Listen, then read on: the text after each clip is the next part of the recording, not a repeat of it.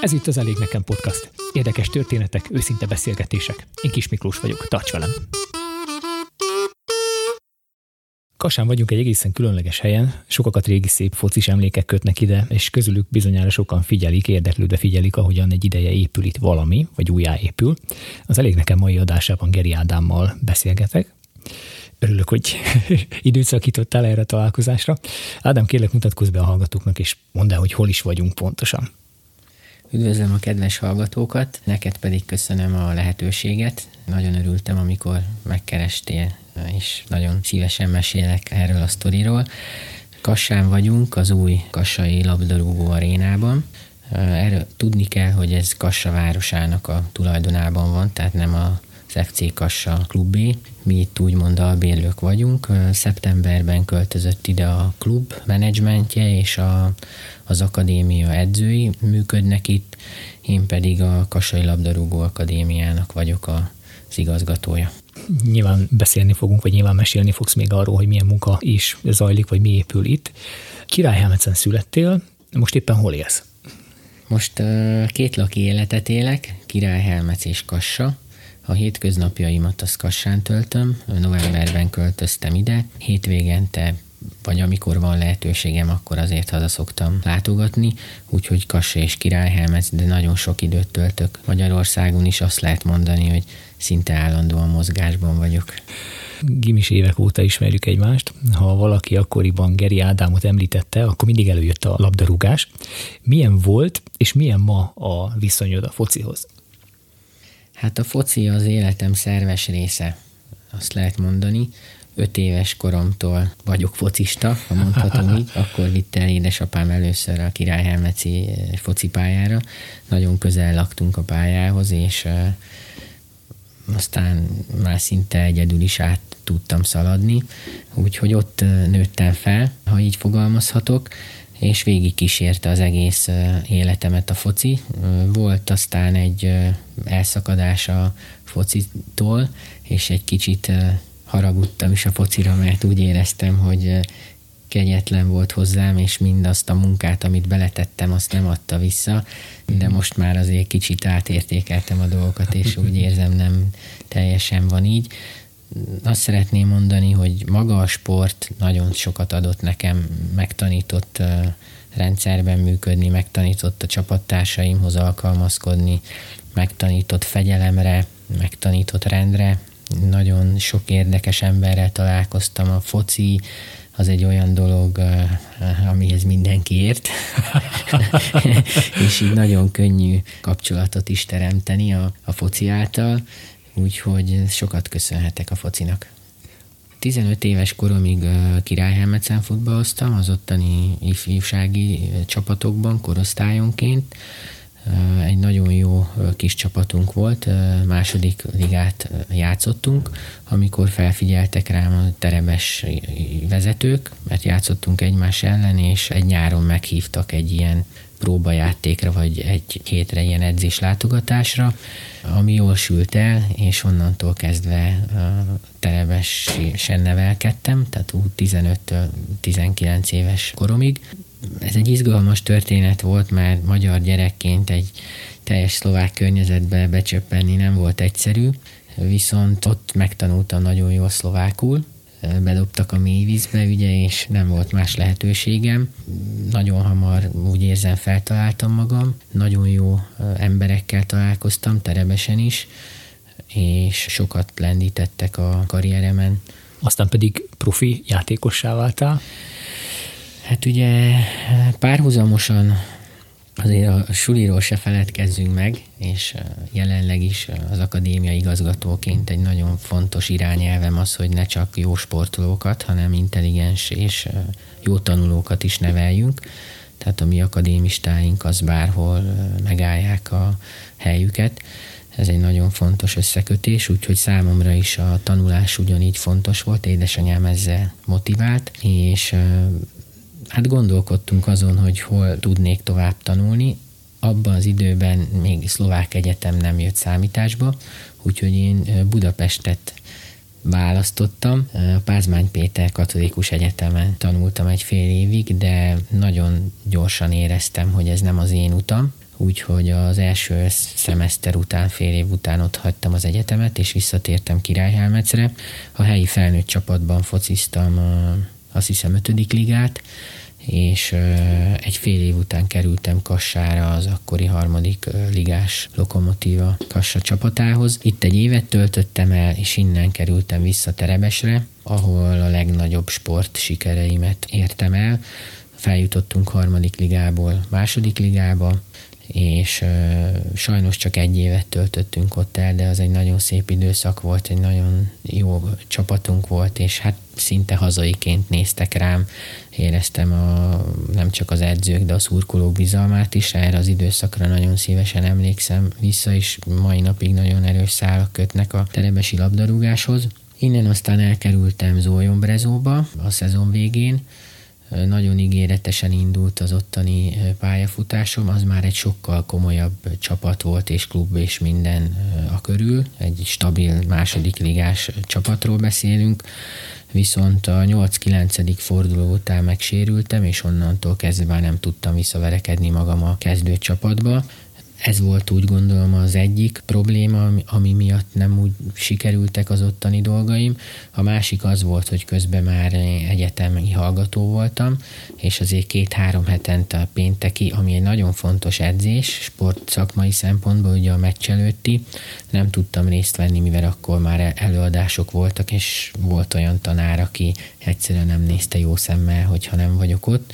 Úgyhogy a egyetem és a foci között lavíroztam, és így közös megegyezéssel az ottani vezetőkkel úgy döntöttünk, hogy talán jobb lesz, hogyha egy fél évre valahova elkerülök kölcsönjátékosként. Hát ez Nagy Mihály lett, súlyi szempontjából nagyon jó volt, meg Kassára közel volt, vagy Kassához közel volt, ugye itt tanultam, itt is kezdő játékos voltam, és lejárt a, a fél éves kölcsönjáték szerződésem, vissza kellett, hogy menjek a, az anyaegyesületemhez, ott azonban már nem tartottak rám igényt, és nem volt komoly ajánlatom csak Nyugat-Szlovákiából, Dunaszerdahelyről, viszont a egyetemen már másodéves voltam, és döntenem kellett, és akkor úgy döntöttem, hogy inkább a civil életemet vagy karrieremet kezdem el építeni, és befejeztem a profilabdarúgást. Utána amatőrként még fociztam Királyhelmecen és Nagykaposon. Ez is nagyon szép időszak volt, de azért ez a foci már, már teljesen más közeg, mint amiből annak idején érkeztem.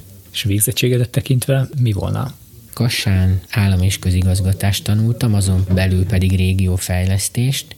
Ez akkor tájt volt 2005-ben, amikor Szlovákia az Európai Unió tagja lett. Nagyon sokat foglalkoztam ezzel a témával, ilyen önindítatásból jött ez az egész.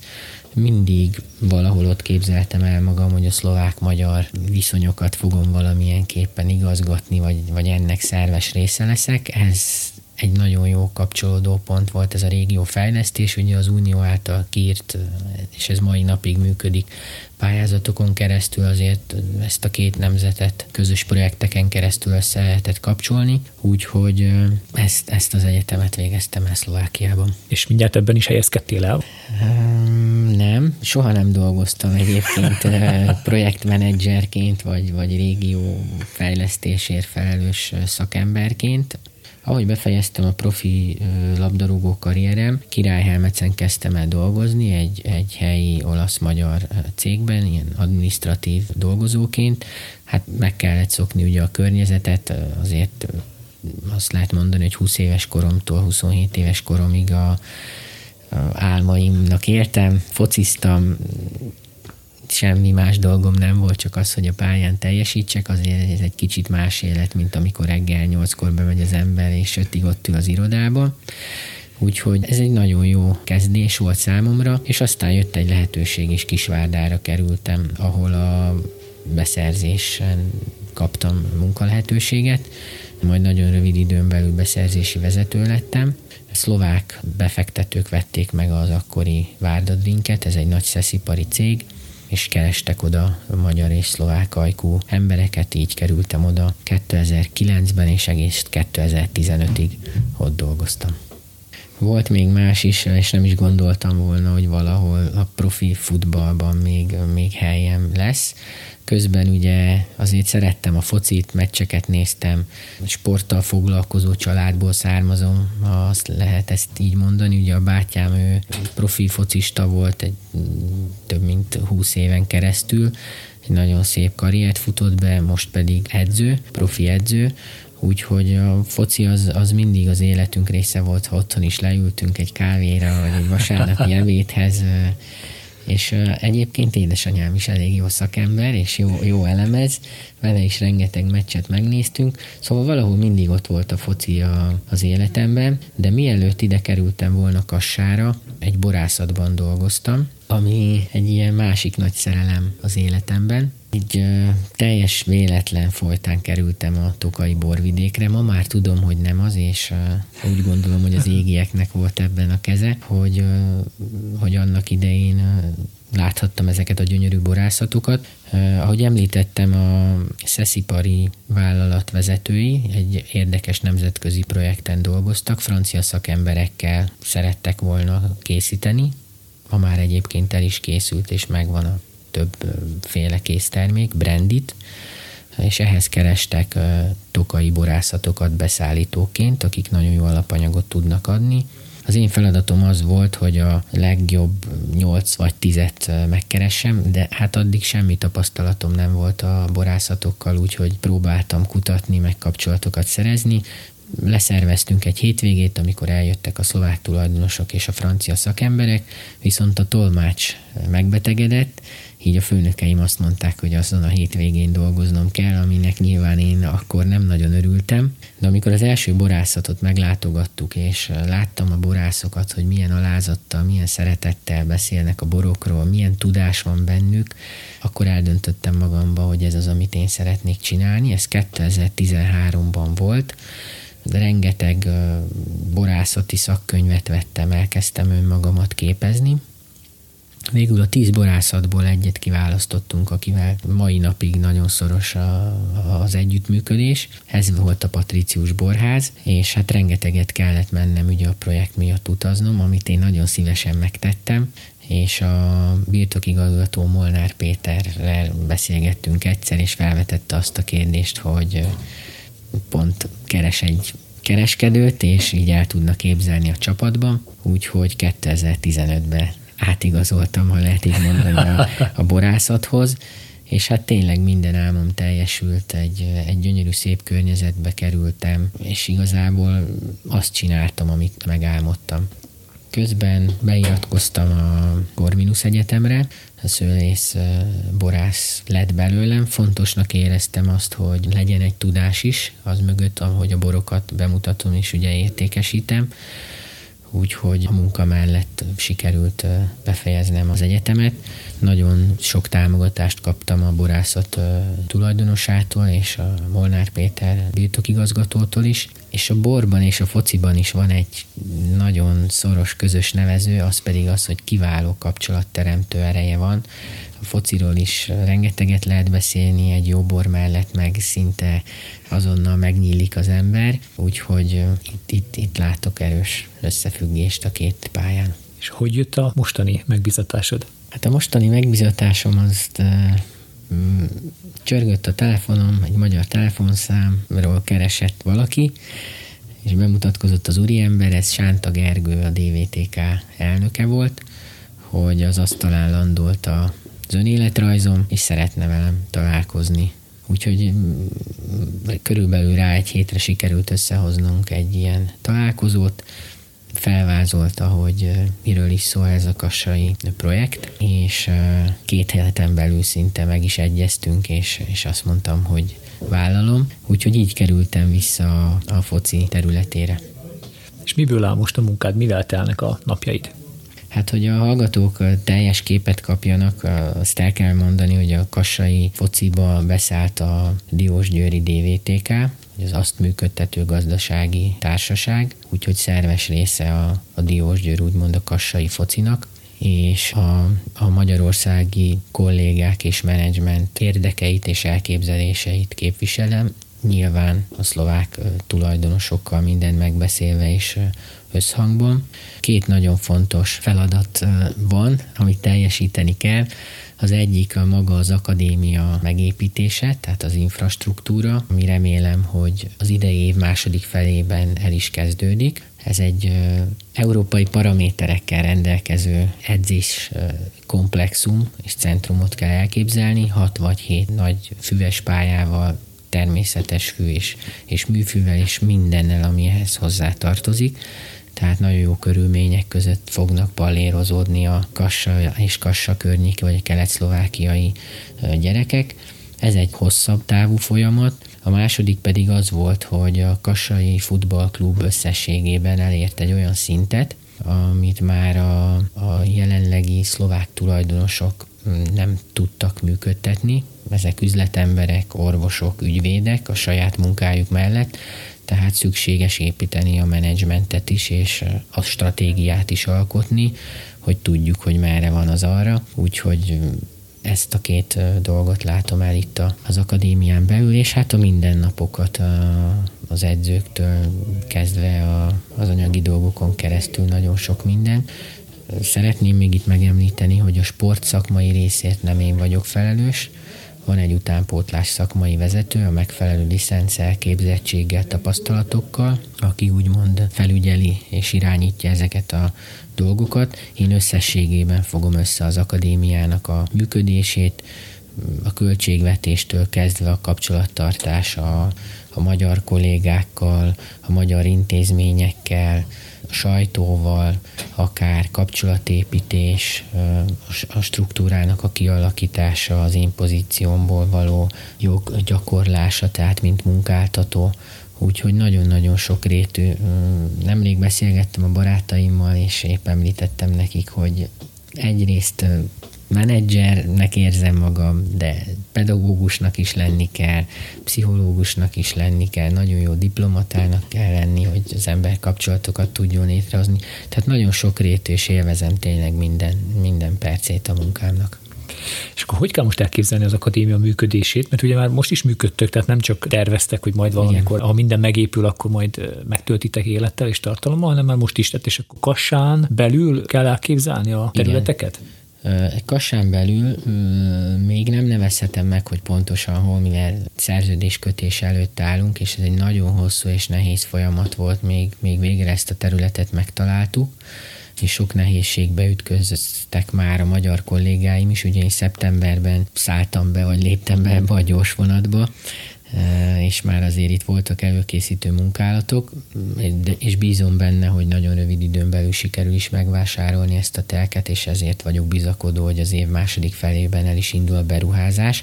Maga az akadémia az egyébként működik, közel 300 igazolt játékosunk van, az U7-es korosztálytól, tehát a 7 évesektől egész U19-ig, több kategóriában, és három női csapat is egyébként az akadémia része. 42 profi szakember dolgozik most a, az akadémiánkon. Ha kimész meglátogatni egy U14-es vagy egy U15-ös edzést, ott négy szakembert látsz, egy vezetőedzőt, egy asszisztens edzőt, egy kapusedzőt és egy erőnléti edzőt, tehát igyekszünk a lehető legjobb feltételeket biztosítani a gyerekeknek. Logisztikai szempontból nagyon nehéz megoldani az edzéseket, mert kevés a pálya Kassán, és elég sok csapat van, úgyhogy ezért már nagyon szükséges, hogy egy ilyen akadémia itt megvalósuljon. És milyennek látod jelenleg a szlovákiai utánpótlás nevelésnek a helyzetét, ahogy így belecsöppentél? Mint említettem, a, a sport szakmai részébe én annyira nem folyok bele, mivel nyilván van egy focis múltam, de a futball az egy tudomány, és itt állandóan képezned kell magad. Új dolgok jönnek és érkeznek, hogy, hogy, hogy napra kész információid legyenek összehasonlítani tudom azt, amit Magyarországon látok és Szlovákián. Magyarországon sokkal jobbak a feltételek, ott ez a fejlesztés, ez az akadémia rendszer, ami Magyarországon most 12 elit akadémia van, ez nagyon jól ki van építve, és azt gondolom, hogy nagyon rövid időn belül a magyar futball ennek érezni fogja minden előnyét mert jó dolgoznak az ottani szakemberek. Nálunk, vagy Szlovákiában nincsenek egyelőre ilyen feltételek, viszont azáltal, hogy nehezebbek a körülmények, úgy érzem, hogy jobban akarnak a gyerekek, nagyobb elszántság van bennük, sokkal többet tudnak ezért megtenni, hogy ők sikeresek legyenek, és óriási nagy lehetőség van itt Kelet-Szlovákiában a merítés szempontjából, és pont ezt látták meg a magyar kollégák és a DVTK képviselői és vezetői, hogy itt, itt nagy a merítési lehetőség, és kiaknázatlan területről beszélünk, ahonnan nagyon sok, és bízunk benne, hogy magyar ajkú gyereket tudunk majd behozni a rendszerben, és tovább fejleszteni és elindítani, vagy egy profi karrier útján, vagy egy jó embert nevelni belőle. Épp erre akartam rákérdezni, hogy hogy jött a képbe a DVTK, és miért fontos ez nekik, de hát most már ki is fejtetted, hogy nagyjából miért.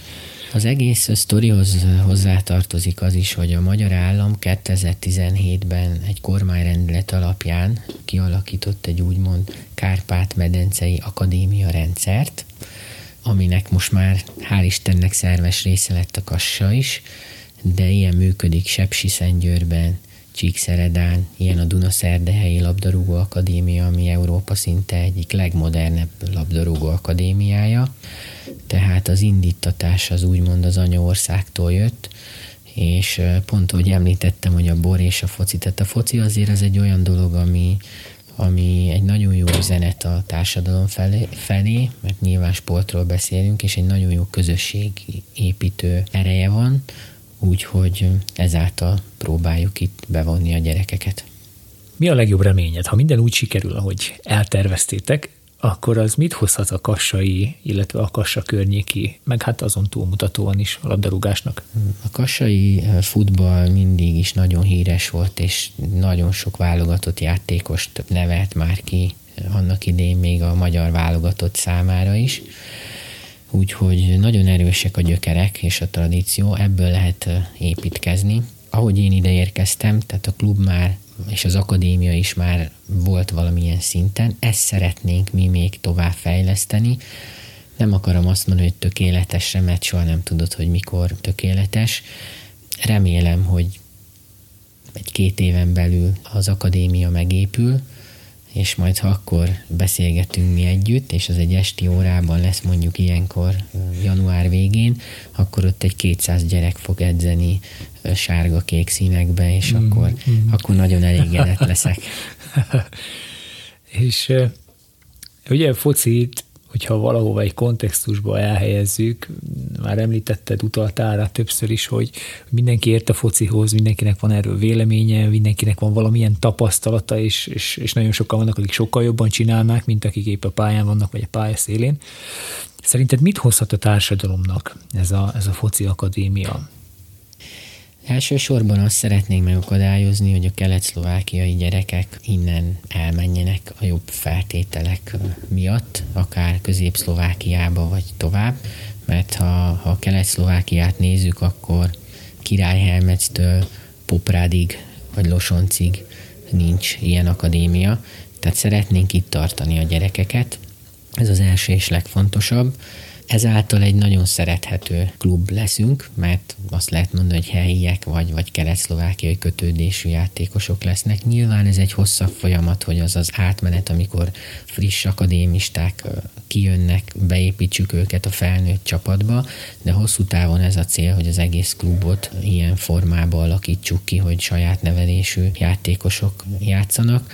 És hát példaként a partnerklubunkat tudom megemlíteni a, a Diós Győrt, hogy mondjuk meccs előtt egy-másfél órával ott a stadion környékén mindenki piros, fehér sálban, mezben, énekelve, jókedve, gyerekek, amikor látod, hogy az apa hozza a gyerekét, és tehát egy nagyon-nagyon erős kötődés, ami aztán apáról fiúra száll tovább, és nem fogja tudni elképzelni mondjuk egy hétvégét úgy, hogy ne nézze meg szeretett csapatának a hazai meccsét. Tehát ezeket a gondolatokat szeretnénk a gyerekekben elültetni. Nagyon fontos a lojalitás, a klubhűség. Egyébként a Kassa városának is a színei, a kék és a sárga, az FC Kassa klubé is, tehát itt is van egy nagyon erős összekötés a város és a foci klub között. Úgyhogy én azt gondolom, hogy ez a projekt ez sikerre van ítélve. A mi dolgunk az, hogy a lehető legjobb feltételeket biztosítsuk a gyerekeknek, és mindent tegyünk meg azért, hogy a pályán nőjenek fel a foci legyen a mindenük, és akkor bízok benne, hogy minden korosztályból ki fog kerülni egy-kettő-három nagyon tehetséges gyerek. Nem szabad semmit rájuk erőltetni, ez, ez úgy van, mint a saját gyerekeinkkel. Csak a megfelelő körülményeket, utat próbáljuk megmutatni, és a többi az, az rajtuk van. Nyilván nem mindenkiből lesz profilabdarúgó, van-e erre valamilyen tervetek, hogy hogyan lekövetni egy olyan akadémistának az életét, aki mondjuk nálatok fejlődött, növekedett? Nagyon örülök ennek a kérdésnek. Azért is vagyunk ennyire bizakodóak a Kassai Labdarúgó Akadémiát illetően, mert Kassa, mint maga város, olyan adottságokkal rendelkezik, Szlovákia második legnagyobb városa, egyetemi város, ezt lehet mondani, nagyon sok lehetőséggel.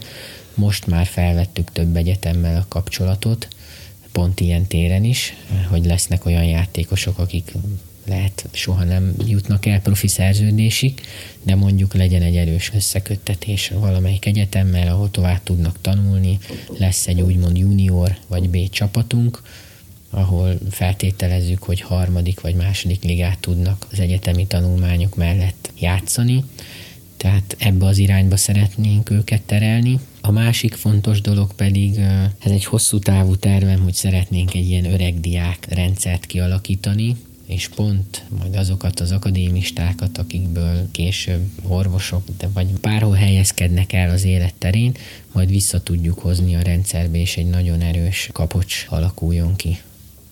Te miért csinálod ezt? Miért vagy itt, és miért most? Gyakran felteszem ezt a kérdést én is magamnak. Mm, azt gondolom, hogy egy nagy lehetőséget kaptam, de ezt a legnagyobb szerénységgel mondom, hogy úgy érzem, rá is szolgáltam. Megfelelő időben érkezett ez az ajánlat, mm, ha mondjuk két évvel ezelőtt történik, nem biztos, hogy ennyire felkészültnek érzem magam. Mivel egy hívő ember vagyok, és ez is elég erősen végig kísért mindig az életemben, azt gondolom, hogy nem véletlenül alakultak így a dolgok, hogy benne van az égieknek a keze. Egyébként mindig később szoktam erre választ kapni, szintén az égiektől, tehát, hogy egész konkrétan, hogy miért pont most, vagy miért, azt még nem tudom, de úgy érzem, hogy választ fogok rá kapni. És hogyha egy kicsit kilépünk az akadémiáról, hallgatók közül sokan ismernek, de biztosan lesznek olyanok is, akik nem, vagy nem annyira. Milyen értékek mentén képzeled el az életedet? Mi számodra a legfontosabb? Azért már egy néhány évet már éltél ahhoz, hogy, hogy azért ezt meg tud fogalmazni, vagy egy párszor, hogy megfordul az ember fejében. Hát ugye nem titok, hogy már 40 fölött járok, úgyhogy valami élettapasztalat azért már rám ragadt. Hmm. Ami a legfontosabb számomra, azt gondolom, azok a gyökerek, és édesanyámtól rengeteget tanultam, és úgy érzem, hogy nagyon jó nevelést kaptam. Fontos számomra az, hogy mindig hűséges legyek ön magamhoz, és azokat a, azokat a játékszabályokat, amelyeket saját magammal szemben felállítok, azokon a kereteken belül én jól érezzem magam, de azokat be is tartsam. Tehát a hűség önmagamhoz. Nagyon fontos számomra a hit, Ugye ez egy ajándék, ezt nem lehet az emberbe belenevelni, de azért sokat adott az, hogy kiskorom óta úgy nevelt édesanyám, hogy mindent meg kell köszönni a jó Istennek, és hálásnak kell lenni mindenért. És ez nagyon sokszor vissza is köszönt az életemben, hogy úgy érzem, megmutatta jó Isten a az arcát, és, és segített dolgokból, amikor már szinte minden kilátástalan volt. Azt hiszem ez a két fő motivum, ami mentén próbálom élni az életem. Mit jelent neked a szülőföld? Mit jelent a magyarságod? Ugye itt már a beszélgetés során említettem, hogy amikor elkerültem szlovák környezetbe, akkor az nem volt a legkellemesebb számomra. Viszont nagyon fontosnak tartom azt, és remélem, hogy sokan meghallgatják majd ezt a beszélgetést, hogy mi magyarok megmaradjunk magyaroknak. Sajnos nagyon sok volt osztálytársamnál tapasztalom, hogy mondjuk szlovákul posztolnak, amivel nem lenne mm. semmi baj, Viszont úgy érzem, ha mi ezért nem fogunk tenni, akkor hiába várjuk az anyaország segítségét, egyre kevesebben leszünk. Tehát fontosnak tartom azt, hogy a magyar szülők gyerekei magyar iskolába járjanak, meg lehet tanulni szlovákul, akár önszorgalomból, akár az élet rendezheti így, el lehet végezni szlovák egyetemet is. Több olyan ismerősöm van Királyhelmecről, akik magyar gimnáziumból indultak, és, és szlovák egyetemet sikerült elvégezniük. Tehát fontosnak tartom a, ezt az összefogást és a magyar közösség építését. A szülőföld az egyértelmű Királyhelmec és Bodrog köz. Nagyon sok minden eszembe jut, ha, ha királyhelmet visszaidézem. Nyilván az első a futballpálya, ami körülbelül, hát azt lehet mondani, hogy 30 éve ugyanolyan állapotban van sajnos, de még mindig kedves számomra, és hát rengeteg-rengeteg emlék a Nagyhegyen keresztül a, a, a barátokon, és még talán amilyen specifikum, és ugye ezáltal, hogy én azért sokat vagyok Magyarországon, az életem nagy részét az elmúlt tíz évet Magyarországon töltöttem, ezek a, a, a bodrok közi szavak, a lóca, a tengeri, a kellesz. Tehát, hogyha egy ilyen emberrel találkozok, a, találkozom, akkor azonnal tudom, hogy, hogy helyi. Sokat jelent egyébként számomra a bodrok közé, és mondjuk a, a Dunán is az egyik kedvenc műsorom az ízőrzők, bármennyire is ez, ez nevetséges. Azért szeretem mondjuk ezt a műsort, mert nagyon szeretem a régi emberek bölcsességét. És sajnos most az időmből kifolyólag nem tudok annyi helyre elmenni, meg ugye ez a vírus, meg járványhelyzet is nem, nem ennek kedvez, de azt gondolom, hogy sokat kell beszélgetnünk a, az idősebb generációval, hogy azt a tudást, ami bennük van, azt, azt, azt át tudják nekünk adni. Nagyon együtt tudtak élni a természettel, egyszerű szabályok alapján anyukámtól kapok sokszor ilyen eligazításokat, és aztán gyakran eszembe jut, hogy mennyire igaza volt, és, és milyen jók ezek a meglátások, úgyhogy ezer szállal kötődöm a szülőföldemhez. Mire vagy a legbüszkébb eddig életedben? Hát amikor elküldted ezt a kérdést, akkor nagyon sokat gondolkodtam ezen, hogy mi lenne a jó válasz. Picit megfordítom. Azt gondolom, az embernek két fontos feladata van, de ez csak az én elképzelésem, és e, e, ez alapján próbálok én élni az életben. Az egyik az, hogyha azt az áldást kapja, hogy szülő lehet, akkor a lehető legjobb szülő legyen. Nyilván ezt nem tudjuk, majd talán amikor 60-70 évesek leszünk, és a gyerekeink ezt megköszönik, és azt fogják mondani, hogy köszönöm édesapám, hogy jó embert faragtál belőlem. Ez az egyik. A másik dolog pedig az szerintem, hogy megtalálni önmagunkat a világban. És a mai világban, hát azt gondolom, ez igen csak nehéz. Nagyon sok inger ér bennünket. Megtalálni magunkat úgy, hogy minden reggel tükörbe tudjunk nézni. Nagyon kevés embernek adatik meg az sajnos, hogy azt csinálja, amit szeret, de úgy érzem, hogy kevés emberben van meg az a bátorság, hogy ezért mindent akár meg is tesz, és hisz az álmaiban, és mer ezután menni. Ugye az emberek legtöbb esetben csak a sikert látják, de az oda vezető utat azt nem. És itt is nagyon fontos a hit, hogy amikor elbukunk, vagy nem minden kedvező számunkra, akkor sem veszítettünk, akkor tanultunk. És azt gondolom, hogy ez egy nagyon-nagyon fontos dolog, tehát soha nem szabad úgy érzem, hogy feladni. Mindig van mindenre megoldás, persze az élet nem fehér és fekete, és mindenki életében vannak nehéz időszakok, de bátornak kell lenni, és hinni kell abban, hogyha mi is oda tesszük magunkat, akkor, akkor fentről azt a segítséget, azt meg fogjuk kapni. Lehet, hogy a következő kérdést meg is válaszoltad abban, amit most mondtál. Ugye utánpótlás neveléssel foglalkoztok, gyerekekkel, fiatalokkal ott vannak a kezeitek között, nyilván nem konkrétan te kezedben, de felállsz ezért az egész intézményét, meg ezért az egész háttérért. Szerinted a mai fiataloknak mire van szükségük ahhoz, hogy sikeresek, hogy boldogok, hogy elégedettek legyenek? Elsősorban azt gondolom, hogy egy jó családi háttér kell. Erős gyökerek, Mm, ebben nagy hiányosságokat látok. Ugye elhozzák hozzánk a gyerekeket, kiteszik, értük jönnek, nagyon kevés szülő érdeklődik. Én azt gondolom, minden onnan indul ki ez a kis magocska. Tehát ha ez egy olyan burokban nevelkedik, ahol a szülők jó példát mutatnak, sokat beszélgetnek, egyenesek a gyermekkel, akkor, akkor ez a magocska nagyon szép gyökereket ereszt, és szépen kezd el fejlődni. Ez egy ilyen első szempont számomra. A mostani gyerekek nem éltek még rossz világban, ha ezt lehet mondani. Ez alatt azt értem, hogy én még akkor voltam gyerek, amikor banánt nem lehetett mindenhol kapni. Amikor a Coca-Cola az egy luxus cikk volt, amikor limuzinnal csak a polgármester járt mondjuk, és senkinek nem volt külföldi autója, vagy, vagy nagyon kevés embernek. És nem azt szeretném ezzel mondani, hogy az volt a jó világ, mert ugye fejlődünk, és soha nem szabad megállni és hátradőlni, és ez a rengeteg lehetőséget hozza magával a világ, de hiányzik a gyerekekből a szűrő. Az a szűrő, ami, ami megfogja azt, hogy mi az, amit be kell, hogy engedjek, és mi az, amit ki kell, hogy tartsak, és itt nagyon fontos szerepe van megint csak a szülőnek és a családnak, hogy milyen értékek mentén élünk, vagy működünk, és ha már valami nem tetszik nekünk a mai világban, és ezt szintén hiányolom a fiatalokból, akkor merjenek ellenállni.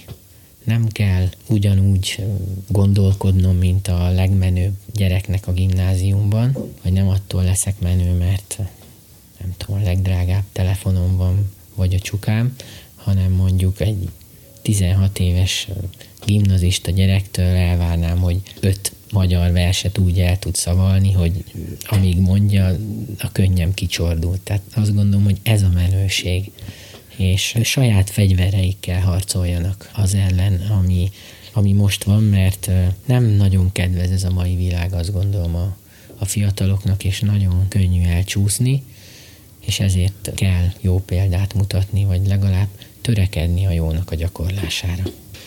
Nyilván a családi háttér, amiről beszélsz, az egy olyan tényező, amit ti innen nem tudtok befolyásolni. Tehát az egy gyereknek vagy megvan, vagy nem. Ebben igazad van, viszont kialakítottunk egy családi tanácsot az akadémián belül, ahol minden korosztályból a szülők megválasztottak oh, két uh-huh. szülőt, akik az ő érdekeit képviselik, és ezáltal is ugye nagyon pontos információkat kapunk, hogy mi az, ami jó, mi az, ami rossz, most januártól elkezdtünk dolgozni egy sportpszichológussal, jelenleg is zajlanak a felmérések, a gyerekek egyéniségét, személyiségét, illetően miben tudunk nekik segíteni. Az akadémián belül lesz majd egy ilyen szociális gondozónk, a sportpszichológust is bármikor felhívhatják, ugye jönnek úgy gyerekek beilleszkedéstől kezdve, nagyon-nagyon sok minden történik, tehát igyekszünk ezt a mi stratégiánkat megtölteni tartalommal is, és tényleg első perctől erre, erre odafigyelni. Az én elképzelésem az, hogy akkor tud egy gyerek jól fejlődni, ha az iskola, szülő, akadémia jól működnek együtt.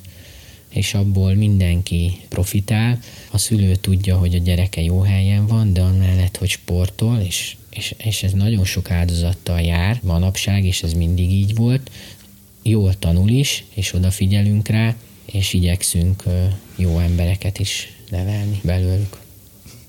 Hát ez nagyon jó hangzik, úgy örülök ennek, hogy erre is gondotok van. Lassan a beszélgetés vége felé kanyarodunk. Van-e valamilyen gondolat, vezérgondolat, vagy valamilyen motto, amit megosztanál a hallgatókkal, ami számodra fontos, ami neked sokat jelent?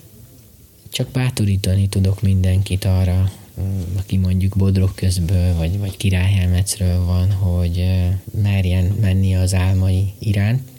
Nagyon sok jó példa van erre, és most nem feltétlenül magamra gondolok, hanem más emberekre, akik a Bodrog közből indultak, és, és nagy dolgokat értek el. Pont ez, hogy ez egy periférikus vidék, azt lehet mondani, még azért én bízom benne, hogy megvan az emberekben az a, az a kitartás, az a szorgalom, az a tisztaság, ami a, a bodrok közi embereket jellemezte, és legyenek mindig céljaik.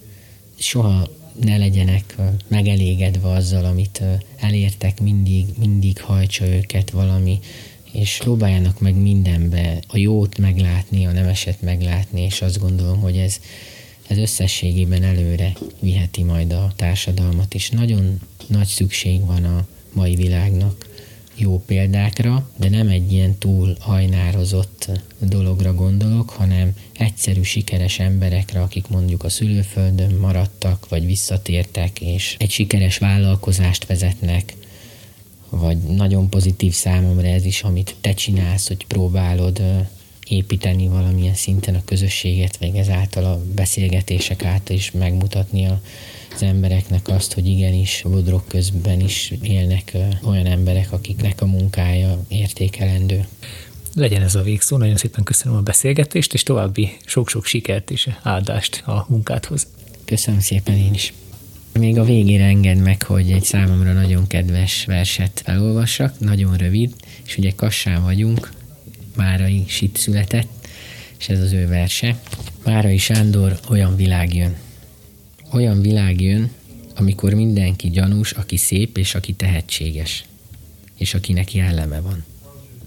A szépség inzultus lesz, a tehetség provokáció, és a jellem merénylet, mert most ők jönnek, a rútak, a tehetségtelenek, a jellemtelenek, és leöntik vitriollal a szépet, bemázolják szurokkal és rágalommal a tehetséget, szíven döfik azt, akinek jelleme van.